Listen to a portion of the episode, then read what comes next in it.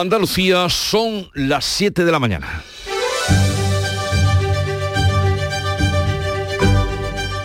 En Canal Sur Radio, La mañana de Andalucía con Jesús Vigorra.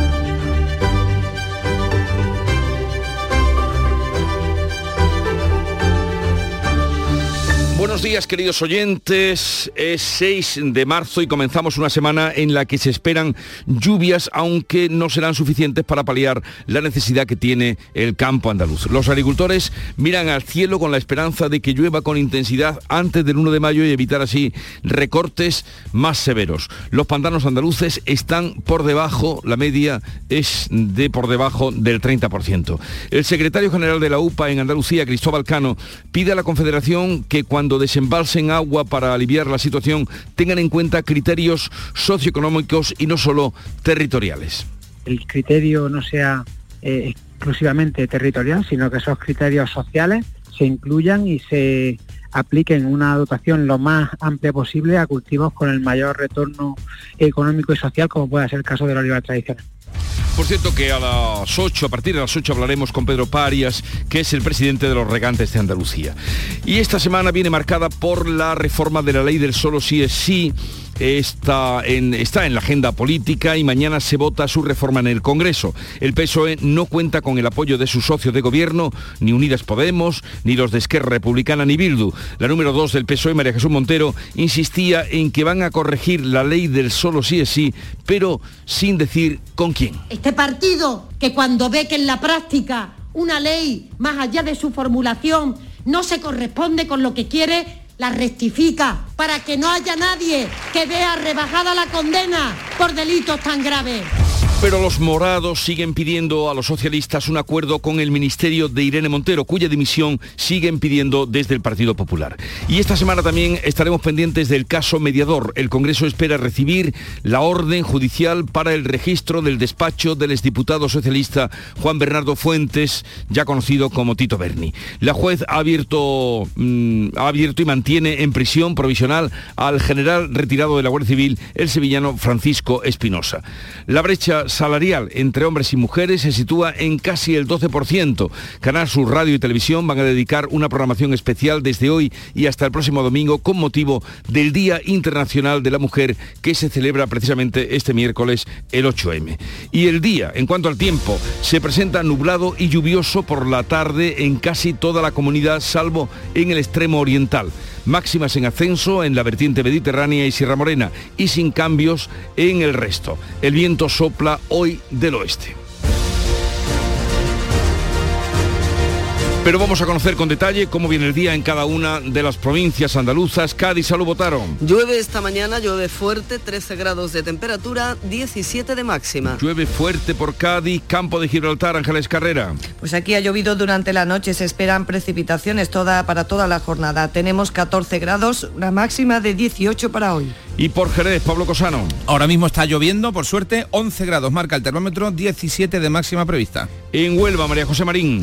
¿Qué tal? Buenos días. Aquí también ha llovido esta noche. A esta hora tenemos 9 grados, vamos a alcanzar una máxima de 19. Y en Córdoba, Miguel Vallecillo. Ha llovido, pero muy poquito para lo que se necesita. De momento tenemos el cielo completamente nublado, nieblas, ojos si tiene que conducir, 9 grados y la máxima será de 19. Sepamos de Sevilla, Araceli Limón. Pues tenemos 12 grados, esperamos 18 y tenemos niebla y aguardamos lluvia para el mediodía. ¿Cómo viene el día por Málaga, María Ibáñez? De momento nublado, 10 grados en la capital y alcanzaremos los 22. No me digas ahora que no llueve por Jaén, Alfonso Miranda. Sí, eh, pero no llueve lo que tendría que llover. Las ranas siguen yendo con cantiplora, vamos. 8 grados en la capital y atentos por los bancos de niebla que a esta hora de la mañana focalizan en diferentes puntos de la provincia. Muy bien, pues tengan cuidado a esos bancos de niebla. En Granada, Susana Escudero.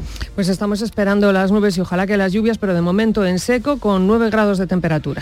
Y por Almería, María Jesús Recio. 21 grados de máxima, 10 ahora mismo, riesgo de algo de lluvia y nubes en el cielo.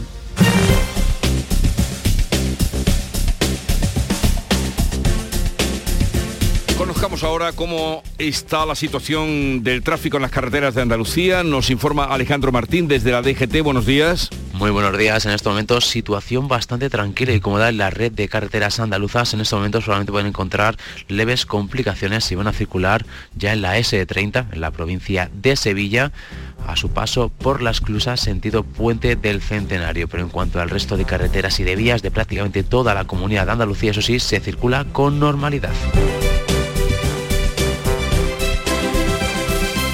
7, 5 minutos de la mañana. Hablemos de coches. Hablemos de tecnología. Hablemos del placer de conducir. Hablemos de Renault. Aprovecha los días únicos del 10 al 20 de marzo para llevarte tu nuevo Renault con las mejores condiciones. Más información en Renault.es. Descúbralo en la red Renault de Andalucía. En Canal Sur Radio, la mañana de Andalucía con Jesús Vigorra. Noticias.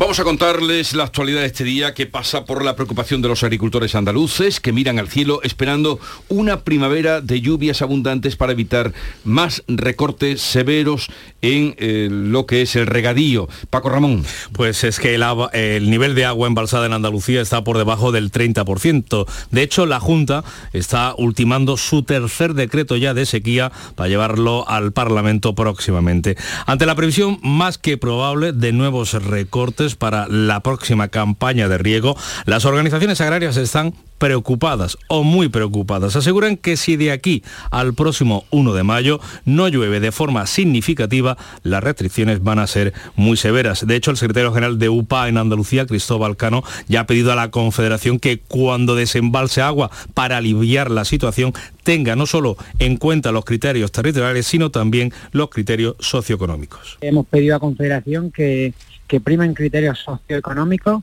eh, para el reparto del agua, que el criterio no sea eh, exclusivamente territorial, sino que esos criterios sociales se incluyan y se apliquen una dotación lo más amplia posible a cultivos con el mayor retorno económico y social, como puede ser el caso de la oliva tradicional.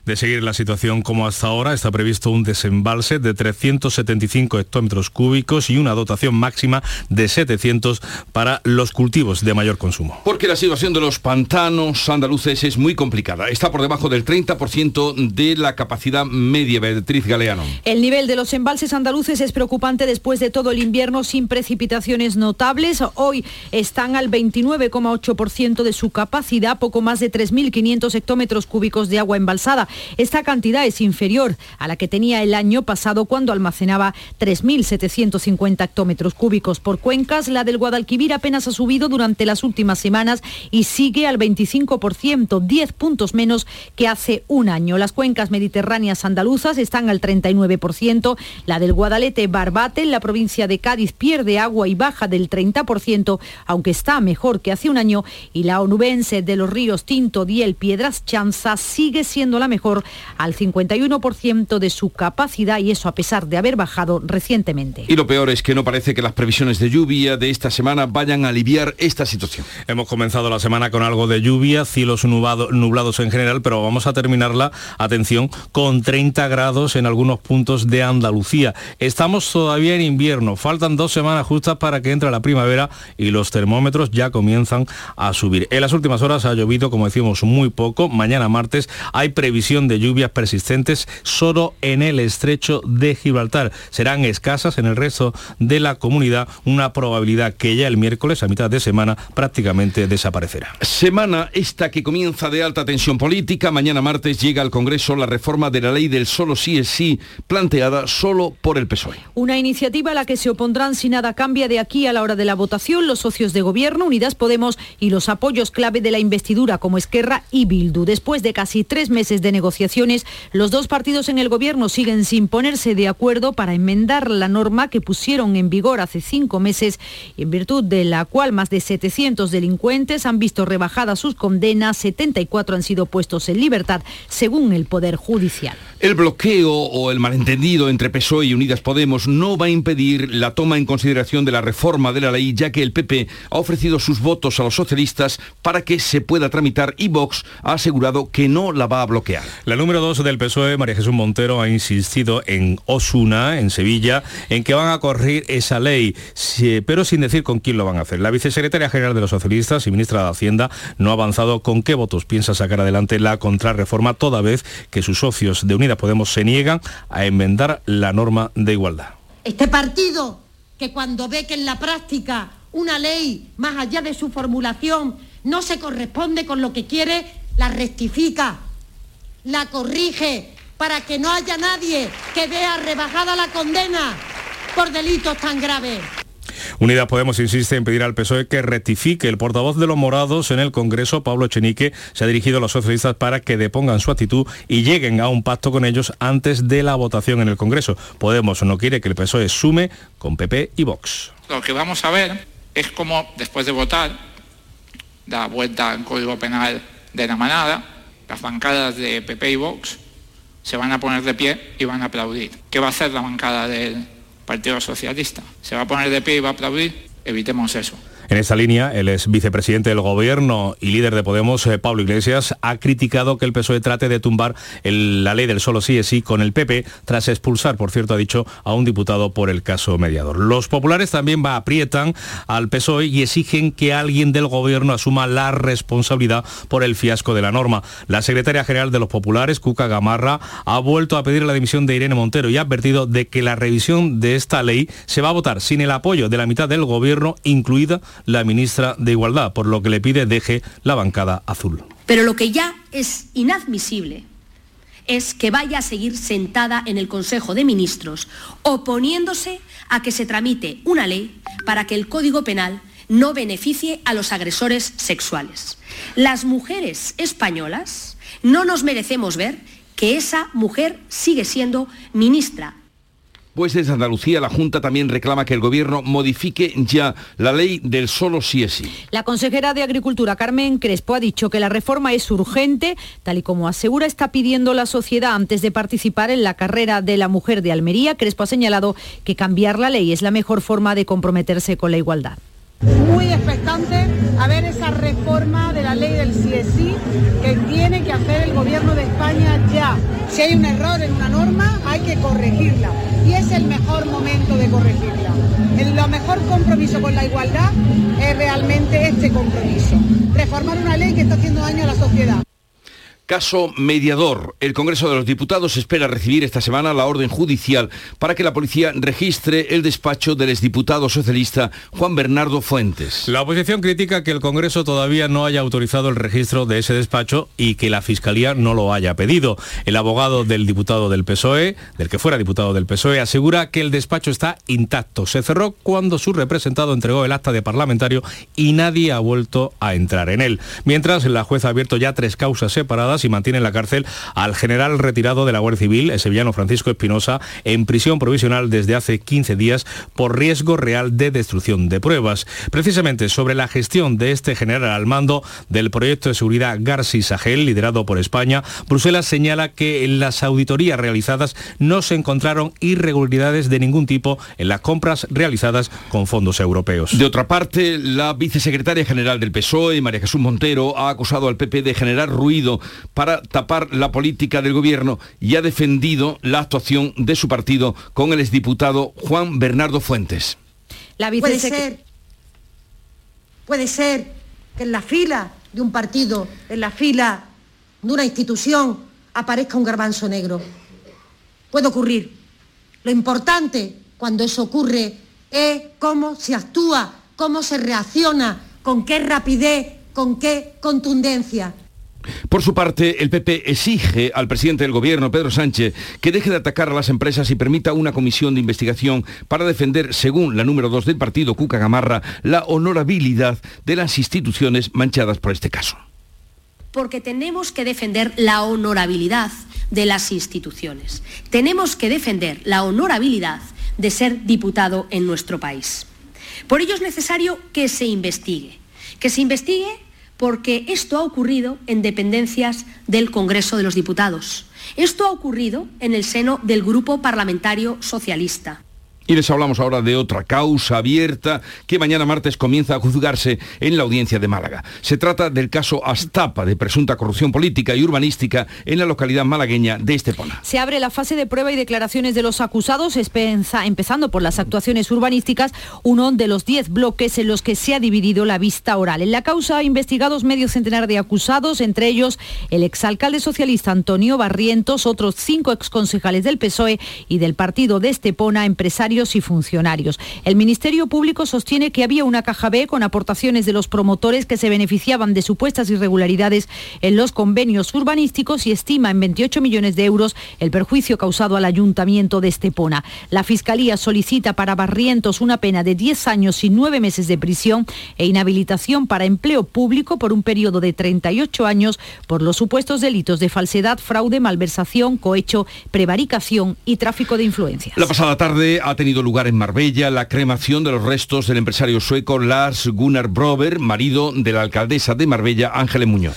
El empresario que tenía un delicado estado de salud estaba siendo investigado por la Audiencia Nacional por un supuesto delito de blanqueo, si bien finalmente el juez Manuel García Castellón dejó en suspenso su procesamiento atendiendo a su estado de salud. El PSOE ha pedido reiteradamente explicaciones a la alcaldesa Marbella pese a que a la justicia ha reiterado en no pocas ocasiones también que no tiene motivos para investigarla. Ángeles Muñoz sí tendrá que rendir cuentas sobre su patrimonio en el Senado a petición de los socialistas para aclarar si vulneró el Código de Conducta de las Cortes Generales. Sin noticias sobre cuándo se va a celebrar la moción de censura, Vox presiona al PP para que escuche a Ramón Tamames y luego vote en consecuencia. En Santa Cruz de Tenerife, el presidente de Vox, Santiago Abascal, ha afirmado que la moción de censura contra Pedro Sánchez pondrá a prueba también al líder del Partido Popular, Alberto Núñez Feijó. Tiene que decidir, dice Abascal, si está con Sánchez o contra Sánchez. Tengan un poco de decoro, escúchenlo, piénsenselo dos veces y después elijan o Sánchez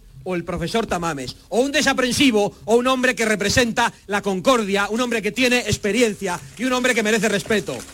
Pero sobre la moción de Vox, Núñez Feijó insiste en que solo es útil para el gobierno, ya que tapa las consecuencias de la ley del solo sí es sí y del caso mediador. En una entrevista con el periódico digital Vox Populi, el líder de la oposición dice que no quiere pensar que la moción es algo que Vox y el PSOE hayan acordado, pero que los efectos son claramente favorables a los intereses de Pedro Sánchez. Sobre el asunto de Ferrovial, el presidente del PP afirma que la política populista del Ejecutivo empuja a los empresarios a tomar decisiones como la de Rafael del Pino y denuncia que cada día que Sánchez está en la Moncloa sale a 200 millones más de deuda pública.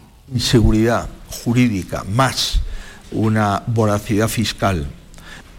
Es evidente que eh, parece que estamos empujando a la gente para no quedarse aquí. Yo quiero aprovechar eh, esta oportunidad para decirle a todos los empresarios españoles que la política va a cambiar, que nosotros no vamos a señalar a los empresarios, Mañana martes el Consejo de Ministros va a aprobar, por cierto, un proyecto de ley para que la representación de las mujeres en las empresas y el Ejecutivo sea paritaria. Y la Junta de Andalucía volverá a tener, porque ya lo tuvo en su día o en un tiempo, un delegado en Cataluña. El consejero de Presidencia, Antonio Sanz, ha anunciado en Barcelona con motivo del Día de Andalucía que el Gobierno va a poner en marcha la figura de un delegado de la Junta en Cataluña para apoyar a los andaluces que viven allí, además de impulsar proyectos tanto en Cataluña como en Andalucía. Sanz ha destacado que nuestra comunidad se está convirtiendo en la locomotora de España. Eh, próximamente eh, designar a un delegado de, Andalucía aquí en, Cataluña será una persona que se encargue de mantener el nexo de, unión con todas, la, con todas las comunidades. Andalucía hoy avanza más que nunca. Andalucía hoy se está convirtiendo en locomotora económica, eh, política y social de España. Palabras de Antonio Sanz en su visita ayer a Cataluña. Por otra parte, el secretario general del PSOE andaluz reclama a la Junta políticas dirigidas a los jóvenes. En Granada, Juan Espadas ha insistido en la necesidad de tener una estrategia integral de empleo, vivienda que afectan principalmente estos problemas a los jóvenes, pero asegura que siempre han recibido el rechazo del Partido Popular en el gobierno de la Junta de Andalucía para crear precisamente grupos de trabajo sobre este segmento de la población. El Partido Popular se negó el final de la legislatura pasada a la propuesta del Grupo Socialista de crear un grupo de trabajo sobre los jóvenes en Andalucía y estrategias políticas y medidas legales para favorecer la igualdad de oportunidades y sobre todo en el mundo rural, sobre todo en los municipios de Andalucía que tienen que dar especialmente oportunidades a los jóvenes Y la guerra de Ucrania, que cumple hoy 375 días con toda la atención puesta en los combates de las regiones de Zaporilla y del Donbass. Las tropas rusas aprietan el cerco en torno a la ciudad de Bakhmut. Rusia ha redoblado los ataques en las últimas horas en este enclave que es puerta para acceder a otras zonas del Donetsk y donde Putin busca su primera victoria en meses. Volodymyr Zelensky ha reconocido dificultades esta noche, pero nada dicho de retroceder ni de rendirse. Es una de las batallas más duras, dolorosas y desafiantes, pero aguantaremos y expulsaremos a los invasores y los llevaremos ante la justicia. Ucrania saldrá victoriosa. 7, 20 minutos de la mañana, enseguida vamos a la revista de prensa. La mañana de Andalucía. Cercanía. Las historias que pasan en nuestra tierra. Andalucía en profundidad. Actualidad. El cafelito de siempre. Así es la tarde de Canal Sur Radio con Mariló Maldonado. Tres horas para disfrutar de una radio emocionante. Andalucía, son las 3 de la tarde. La tarde de Canal Sur Radio con Mariló Maldonado. De lunes a viernes desde las 3 de la tarde. Más Andalucía. Más Canal Sur Radio.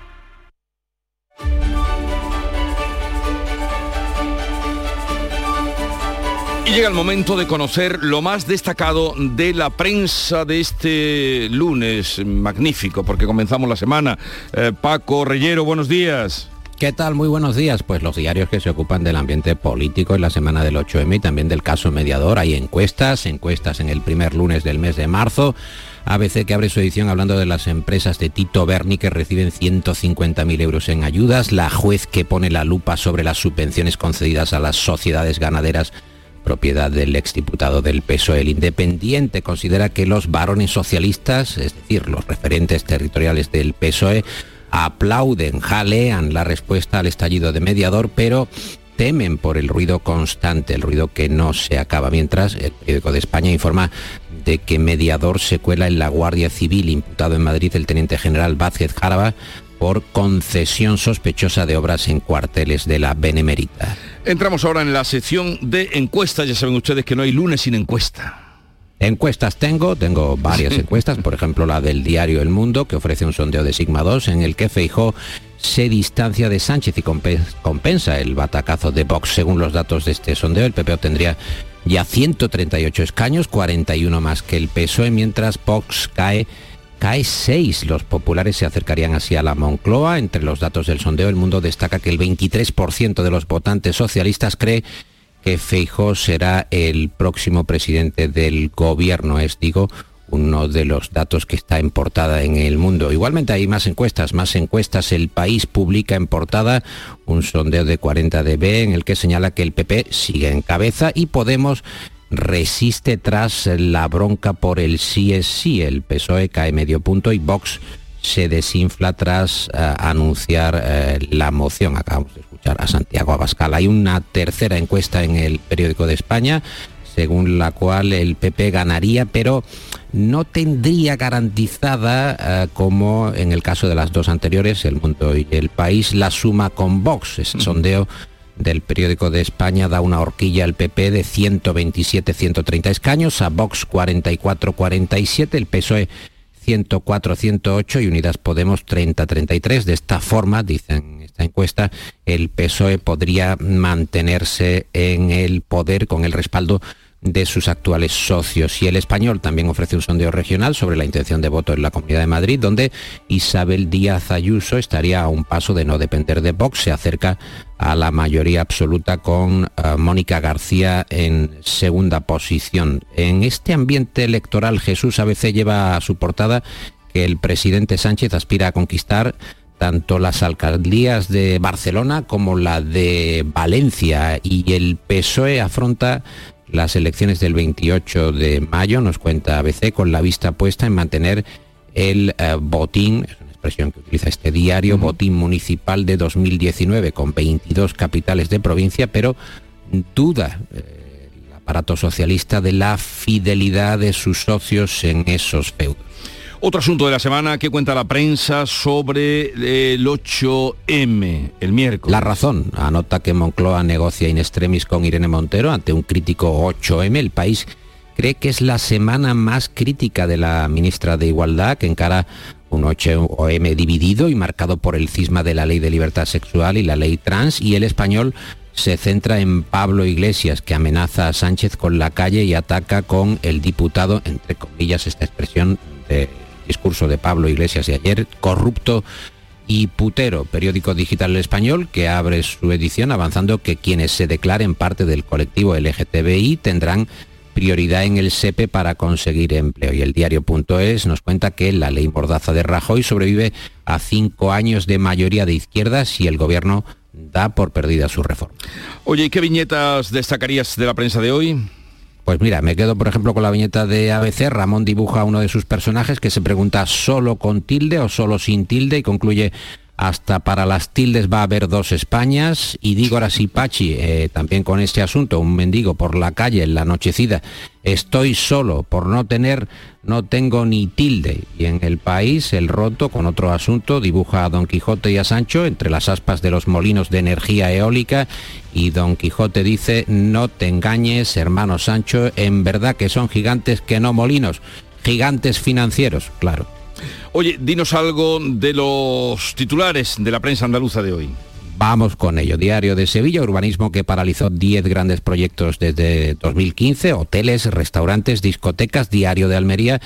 La mujer eh, sigue asumiendo la mayoría de las tareas domésticas en la provincia. Diario de Cádiz, un carnaval chiquito muy grande, foto de la celebración final definitivo de la fiesta ayer en Cádiz, Diario Sur, Málaga, que necesita para allá, dicen el Diario Sur, un 10% más de oficinas y 100.000 metros a medio plazo. Córdoba, la hostelería, que necesita incorporar mil trabajadores cada año, el sector hostelero que va demandando a mano de obra. Vuelve a información, la provincia onubense que camina hacia la Blanca Paloma en su peregrinación.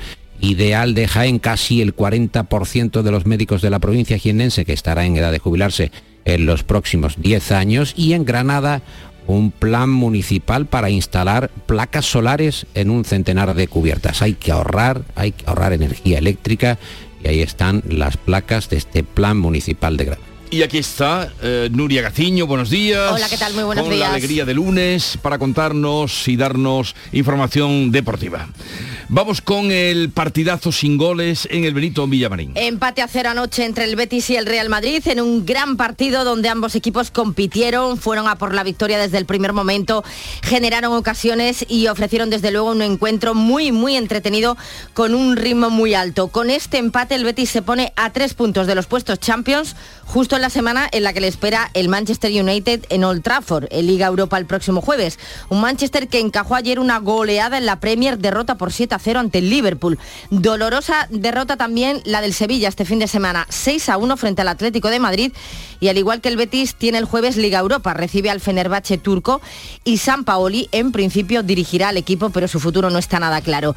Una derrota la de Liga que deja al conjunto de Nervión con 25 puntos, los mismos que la Almería que también perdió el sábado 0 a 2 con el Villarreal y se mete de nuevo en descenso. El que está a un punto de la zona peligrosa es el Cádiz, tras empatar a cero con la Real Sociedad el viernes. Un Cádiz cuyo presidente Manuel Vizcaíno ya ha anunciado que acudirá a la justicia ordinaria una vez que el TAD ha hecho caso omiso de la petición del club de que se suspenda temporalmente la liga hasta que se resuelva el recurso del partido con el Elche. Y medidas cautelares es lo que solicitó el expresidente del Sevilla del Nido contra los acuerdos de la Asamblea en los que no se le permitió votar con la idea de disolver la actual directiva. Entre hoy y mañana se espera la decisión del juez. Y el Málaga que se hunde.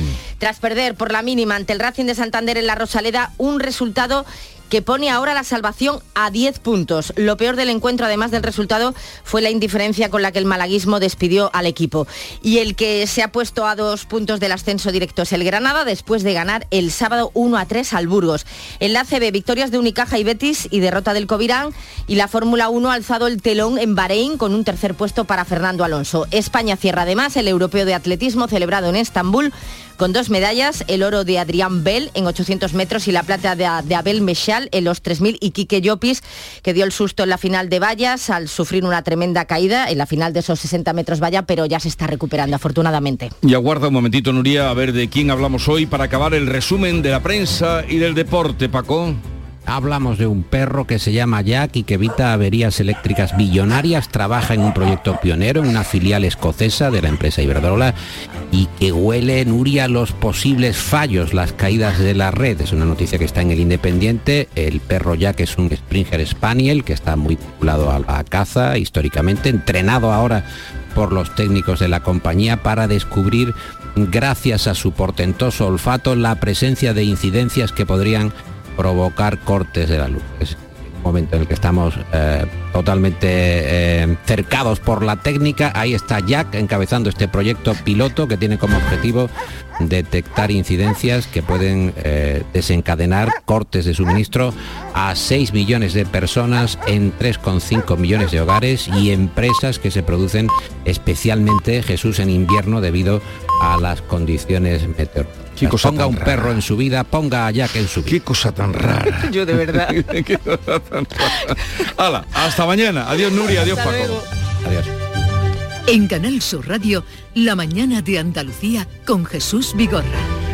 Y con Beatriz Galeano a esta hora de la mañana, acaban de dar las siete y media, vamos a refrescar las noticias en titulares que les venimos contando desde las 6 de la mañana.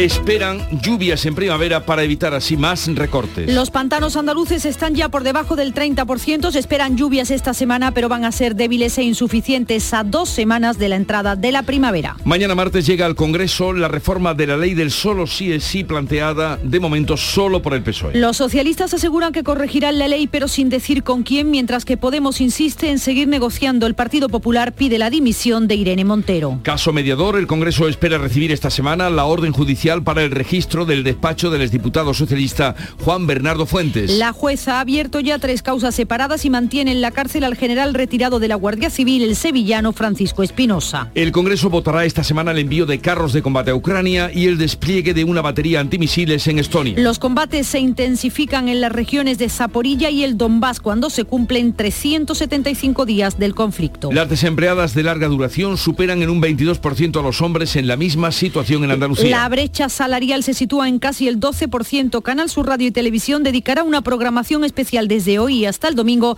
con motivo del Día Internacional de la Mujer. Sevilla acoge desde hoy la celebración de la Semana de la Moda en Andalucía. Los diseñadores emergentes son los protagonistas de esta cita anual con las últimas tendencias como eje central. Y vamos a recordar el pronóstico del tiempo para hoy. Tendremos este lunes el cielo nublado y con previsión de lluvias que se van a ir generalizando de oeste a este por la tarde. Serán, eso sí, precipitaciones débiles, solo localmente persistentes en la provincia de Cádiz, poco probables en el extremo oriental. Son las 7.32 minutos de la mañana y enseguida estamos con las claves económicas del día. Oye, ¿qué pipas estás comiendo? ¡Qué buena pinta! ¿De verdad me lo preguntas? ¿No las reconoces? Pipas hay muchas en el mercado. Sí, pero pipas reyes son las auténticas, las de siempre, con sal y sin sal. Incluso las del león son de frutos secos reyes. Que sí, que sí, me ha quedado claro. Frutos secos reyes, tus pipas de siempre.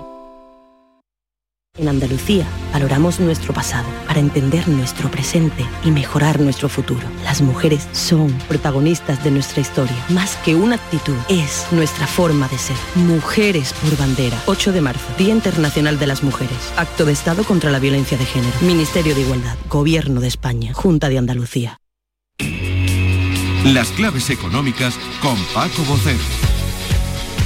Paco, buenos días. Buenos días Jesús, ¿qué tal? Buenos días, estupendamente, iniciando la semana, lunes, comenzando ya esta nueva semana, a ver qué claves económicas tendremos que seguir durante estos días. Anuncianos. Pues mira, Así es Jesús, comenzamos una semana que en principio lo económico debería ser más tranquila que la anterior, que estuvo copada por precios, tipos de interés, datos de empleo y el caso del traslado de la sede social de Ferrovial a los Países Bajos. En relación a esta noticia, es muy posible que el caso siga arrojando titulares a lo largo de la semana, aunque también de menor intensidad en cuanto a la atención política esperamos desatada en los últimos días. Otra cosa es que se mantenga el asunto en la agenda de medios, redes sociales, etcétera, entre partidarios y detractores. Pues seguiremos estando pendientes de cómo se vayan desarrollando esas eh, noticias, pero lo que sí tendremos es una serie importante de claves macroeconómicas esta semana. Así es, a lo largo de la semana vamos a conocer varios datos importantes. Hoy lunes, por ejemplo, se va a publicar el índice Centix de marzo, ese indicador que refleja la confianza de los inversores en la zona euro.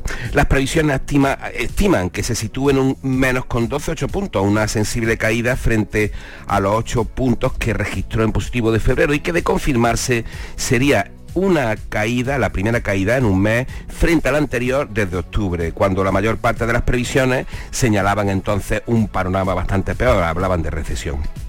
Y también durante la semana vamos a tener la producción industrial de enero y las ventas minoristas en España, Alemania y la zona euro, conociéndose entre hoy y el viernes. Ambos indicadores deberían ofrecer resultados, digamos que aceptables, dentro de la coyuntura en la que nos movemos, ya que los PMI, los indicadores adelantados de compra en manufactura y servicios, así se movieron en enero. En las ventas minoristas además, ya lo sabes, son datos muy importantes porque reflejan el gasto de los consumidores y dan una noción bastante aproximada del nivel de confianza que tenemos en la economía.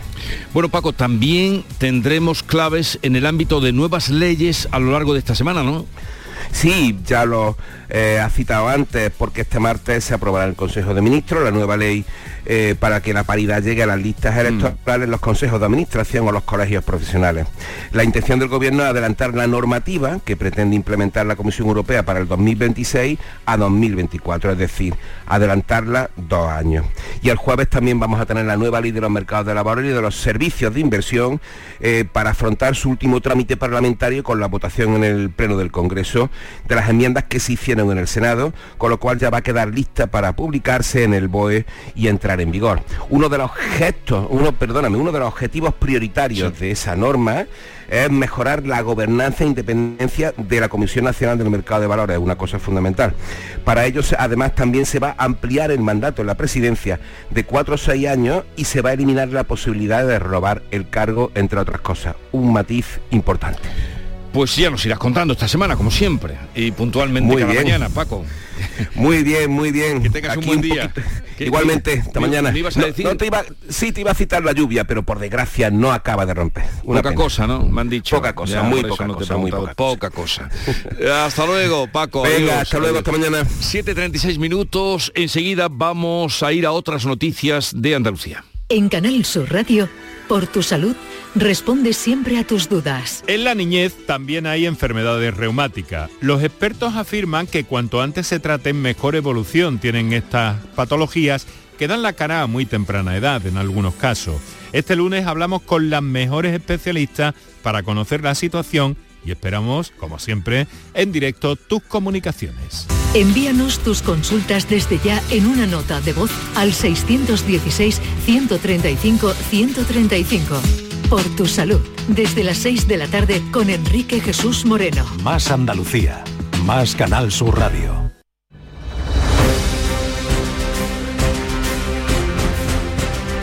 Intervenidas casi dos toneladas y media de cocaína en Algeciras, pero la droga fíjense, viajaba oculta en latas de atún de un contenedor procedente de Ecuador. Ángeles Carreras. Pues sí, así es, una operación que ha llevado a cabo la Guardia Civil y que se ha saldado con 15 personas detenidas en cinco provincias y el desmantelamiento de la organización que tenía su base de operaciones en Cantabria. Las casi dos toneladas y media de cocaína que se han intervenido aquí en el puerto de Algeciras venían, como decías, de Ecuador, escondidas en latas de atún. Se estima que su valor alcanzaría los 87 millones de euros, aunque ya cortada esta cifra sería aún mayor. Así lo ha apuntado Francisco Mena, presidente de la Federación de Coordinadoras contra la Droga. El valor de esa cocaína son 87 millones de euros, pero que una vez cortada y puesta en el mercado hubiera multiplicado varias veces ese precio. En la operación se han bloqueado bienes y cuentas bancarias por un valor superior al millón y medio de euros. A juicio este lunes en Almería, 12 personas acusadas de tráfico de drogas y realizar portes con la mercancía desde Málaga y Granada. La Fiscalía pide entre 3 y 5 años de prisión, María Jesús Recio. Los acusados, según el Ministerio Fiscal, traficaban con grandes cantidades de marihuana y hachís en viviendas de Málaga y Granada.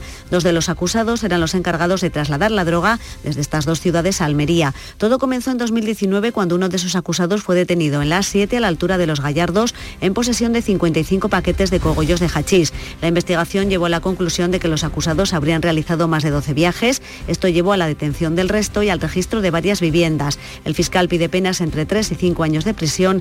Algunos han sido sido condenados ya por tráfico de drogas.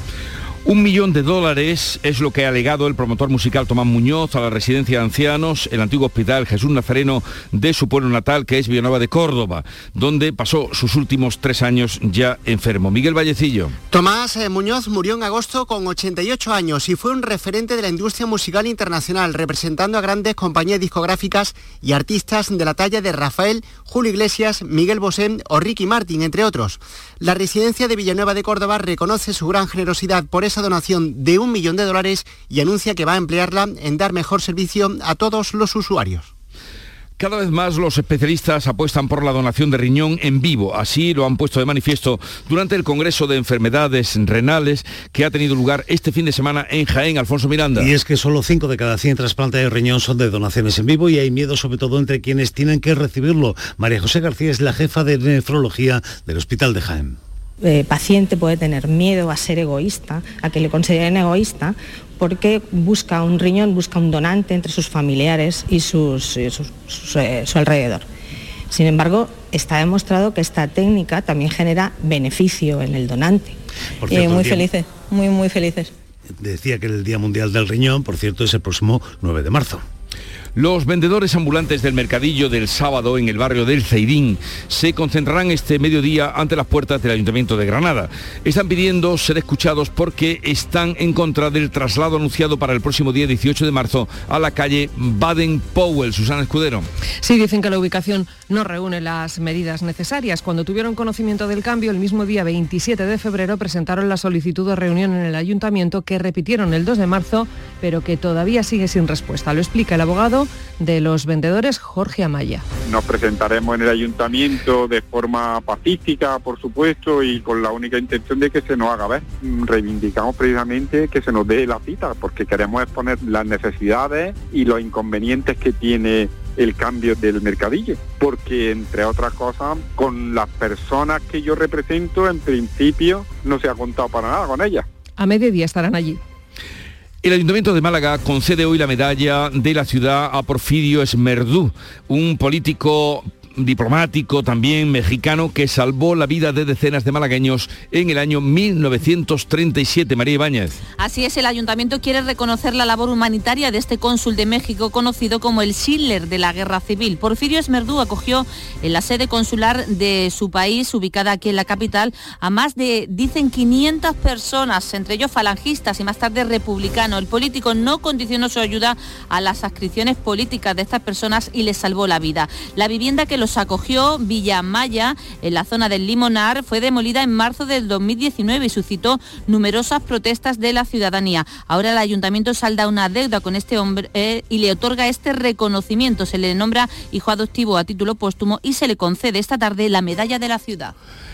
Con el carnaval chiquito, este domingo se ha dado ya carpetazo a la fiesta grande de Cádiz, ya definitivamente, ¿no? Salud, Botaro. Definitivamente, termina el carnaval con el chiquito, con lluvia incluida y afluencia de público que apuró hasta la tarde-noche para ver a las agrupaciones pendientes, que a veces esto ocurre que después de tantos días te queda alguna que no has visto, pues el chiquito es el momento para buscarla. Salieron muchas en un año en el que las callejeras han proliferado con presencia notable de grupos femeninos, chirigotas que este domingo se agruparon en torno al mercado y muchas coplas con un matiz solidario y siempre crítico, como esta, la toma de la pastilla que estuvo un día más en la calle. Y sí, termina el carnaval que le hemos contado aquí en la sintonía de Canal Sur Radio desde el mes de enero, cuando comenzó el concurso oficial de agrupaciones.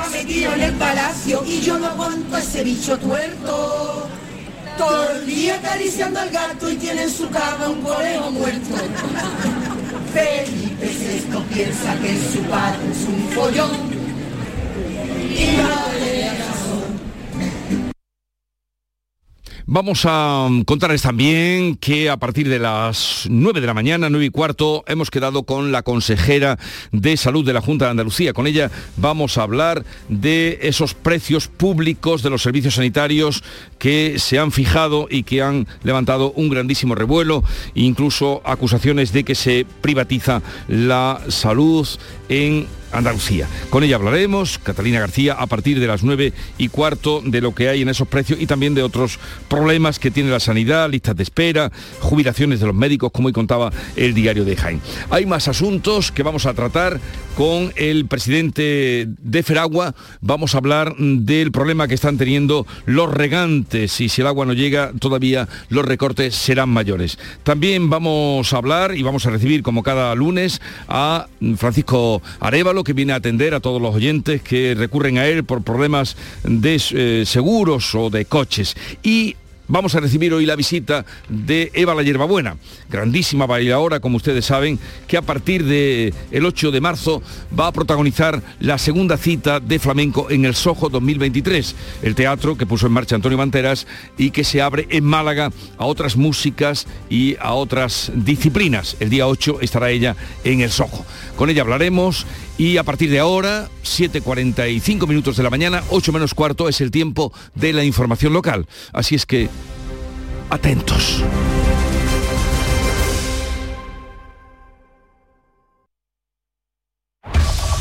En la mañana de Andalucía de Canal Sur Radio, las noticias de Sevilla. Con Araceli Limón. Saludos, muy buenos días. Se acercan las fiestas y hoy son noticia los preparativos. Hoy comienza el montaje de los palcos en la Plaza de San Francisco, esto va normal, y los problemas se centran en el montaje de la feria de los que enseguida les hablamos. En estos momentos hay 6 kilómetros de retenciones en la entrada a Sevilla por la carretera de Huelva, otros 6 kilómetros en el puente del Centenario sentido Huelva por un accidente a la bajada del puente y 3 kilómetros en el mismo Centenario sentido Cádiz. Hay 2 kilómetros en la autovía de Coria y un kilómetro en la, de, en la de Mairena, así como en la Gota de Leche. El tráfico es muy intenso en todos los accesos a la ciudad. En estos momentos tenemos 11 grados y esperamos que los termómetros lleguen a los 18. Se va levantando la niebla poco a poco y se esperan lluvias para este mediodía. ¿Buscas un espacio diferente para celebrar tus eventos? Nuestros barcos son el lugar de celebración ideal para bodas, cumpleaños y reuniones familiares. Sorprende a tus invitados con una experiencia inolvidable con Cruceros Torre del Oro.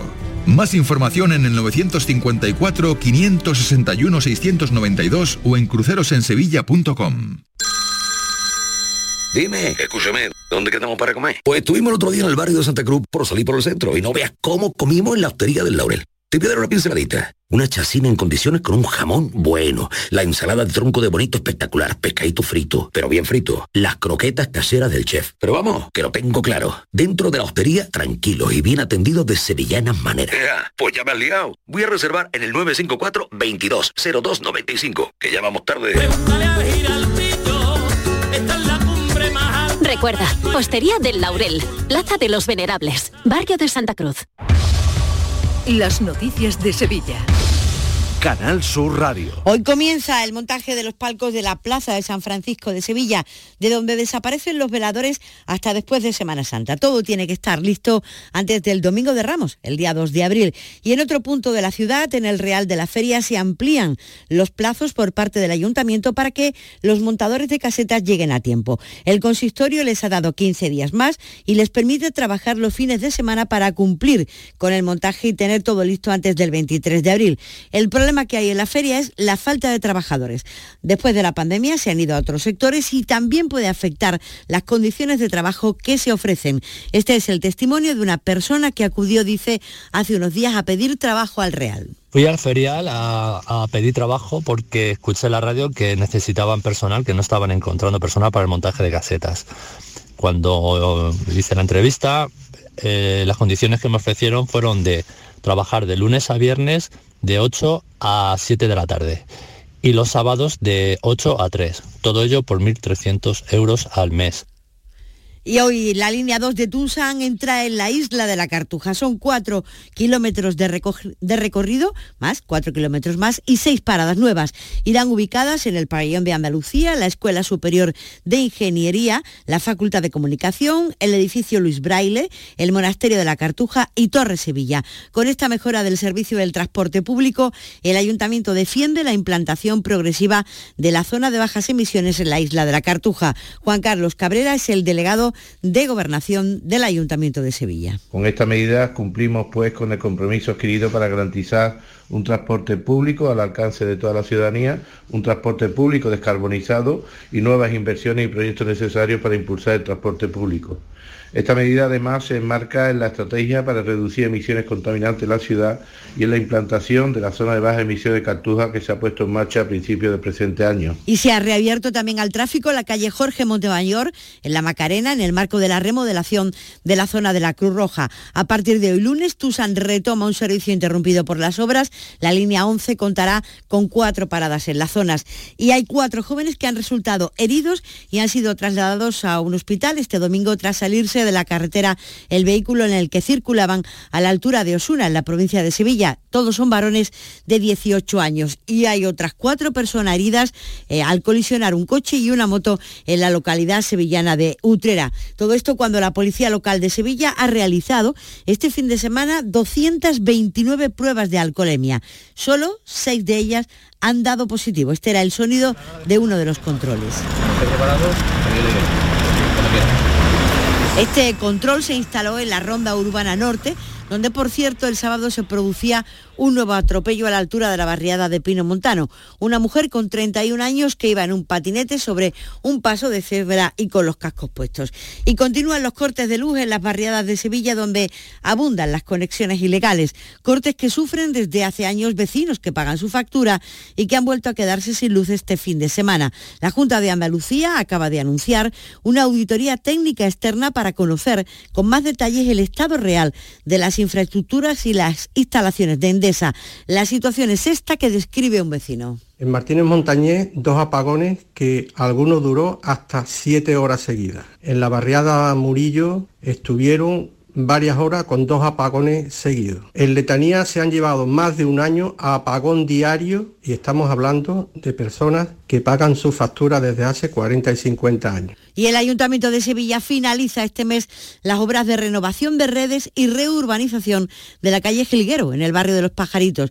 Van a costar o han costado 667.000 euros. Esto está dentro del plan integral de tres barrios. Amate se suman a las acometidas, a las obras acometidas recientemente en la Plaza de la Candelaria, en la calle Candelaria, en el Colegio Victoria 10 y la licitación de la rehabilitación de 144 viviendas en la zona de Los Pajaritos Nazaret. Antonio Muñoz explica de esta manera. En este caso estamos interviniendo en la calle Gilguero con una importante reurbanización tanto de la red de saneamiento como en superficie. 20 días de obra para finalizar y que los vecinos puedan disfrutarla. Las 7 y 51. Para tapear, vente a Los Bermejales. Del 9 al 12 de marzo, quinta edición Tapeando por Los Bermejales. Una ruta de 17 bares con exquisitas tapas. Además, podrás votar la mejor tapa y ganar 150 euros a consumir en el bar ganador. Iniciativa organizada por la Asociación de Vecinos Bermejales 2000. Colaboran Cruzcampo, Hotel Silk en Centro Comercial Lago, Distrito Bellavista La Palmera y la colaboración especial de Royal Bliss. Soy José Guerrero Yuyu el 18 de marzo a las 10 de la noche en el Auditorio Nissan Cartuja se celebrará la apertura del primer Festival de Comedia de Andalucía, donde realizarán un homenaje a mi trayectoria. Estaré acompañado de mis compañeros Javi Aguilera, Polifacético y Angelillo, Jorge Perrichi y Jesús Piña. Compra tus entradas en auditorionissancartuja.com.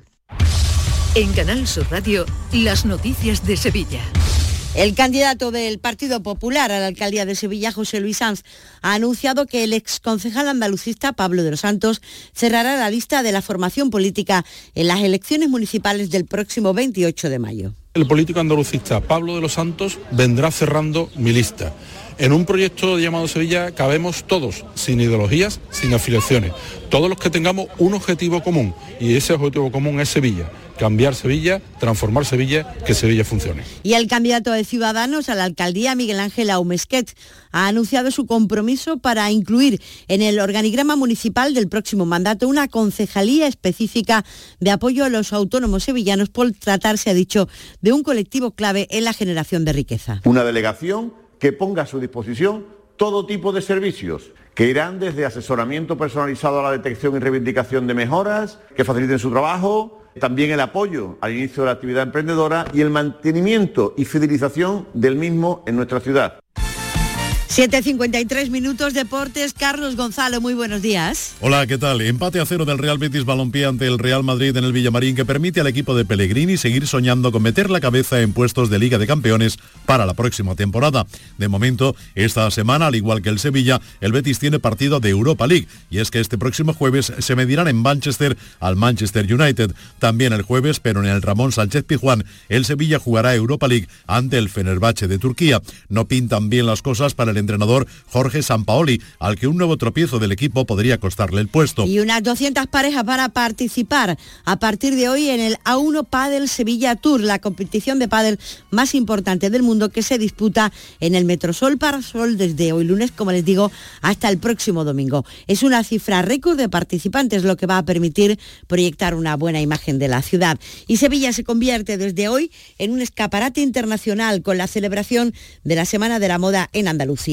Los diseñadores emergentes son los protagonistas de esta cita anual. El director general de eventos, Code 41, Francisco Valderrama, destaca el impulso de esta cita para los nuevos talentos. España está mirando a, a esta Semana de la Moda de, de Andalucía porque al fin y al cabo los jóvenes necesitan, necesitan ese apoyo, esa plataforma de, de impulso a los nuevos talentos, porque se trata de crear puestos de trabajo. Y Siguen las noticias, sigue la actualidad en Canal Sur Radio.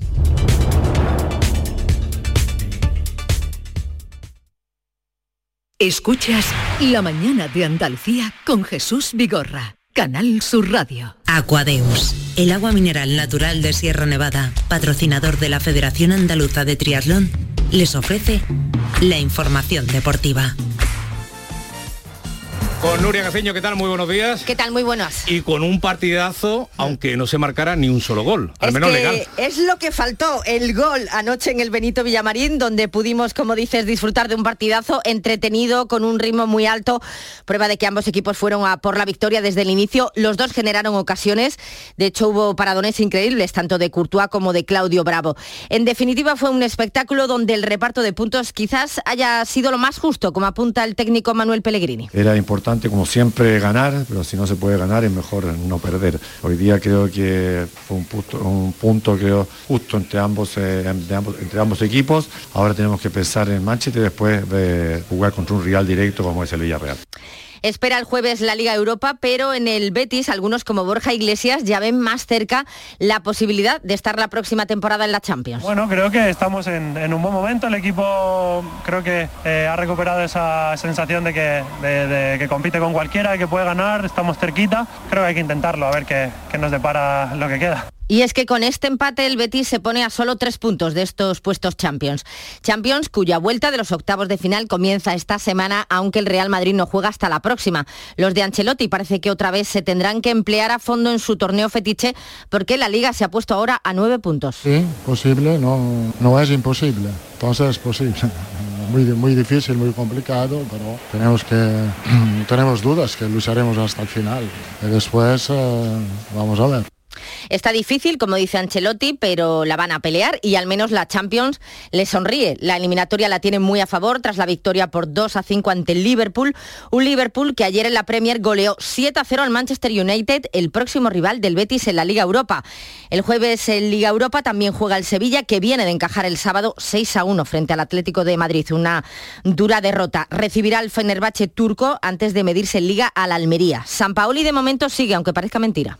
No, eso no, lo decido yo. Yo, yo pienso en el partido del jueves. el club seguramente hará las evaluaciones que tendrá que hacer. Yo pienso en mi trabajo, en, en levantar al grupo para que, para que gane el jueves y para que gane el domingo. La derrota del Sevilla deja al conjunto de Nervión con 25 puntos, los mismos que el Almería, que también perdió el sábado 0 a 2 con el Villarreal y se mete de nuevo en puestos de descenso. Toca levantarse, dice Rubí. Nada, vamos a levantarnos rápido, saber que estamos en una batalla dura, que hemos perdido un partido y que sabíamos que era muy complicado de hacer dos partidazos seguidos contra este tipo de rivales, pero lo achaco más sobre todo a la falta un pelín de frescura y al acierto técnico.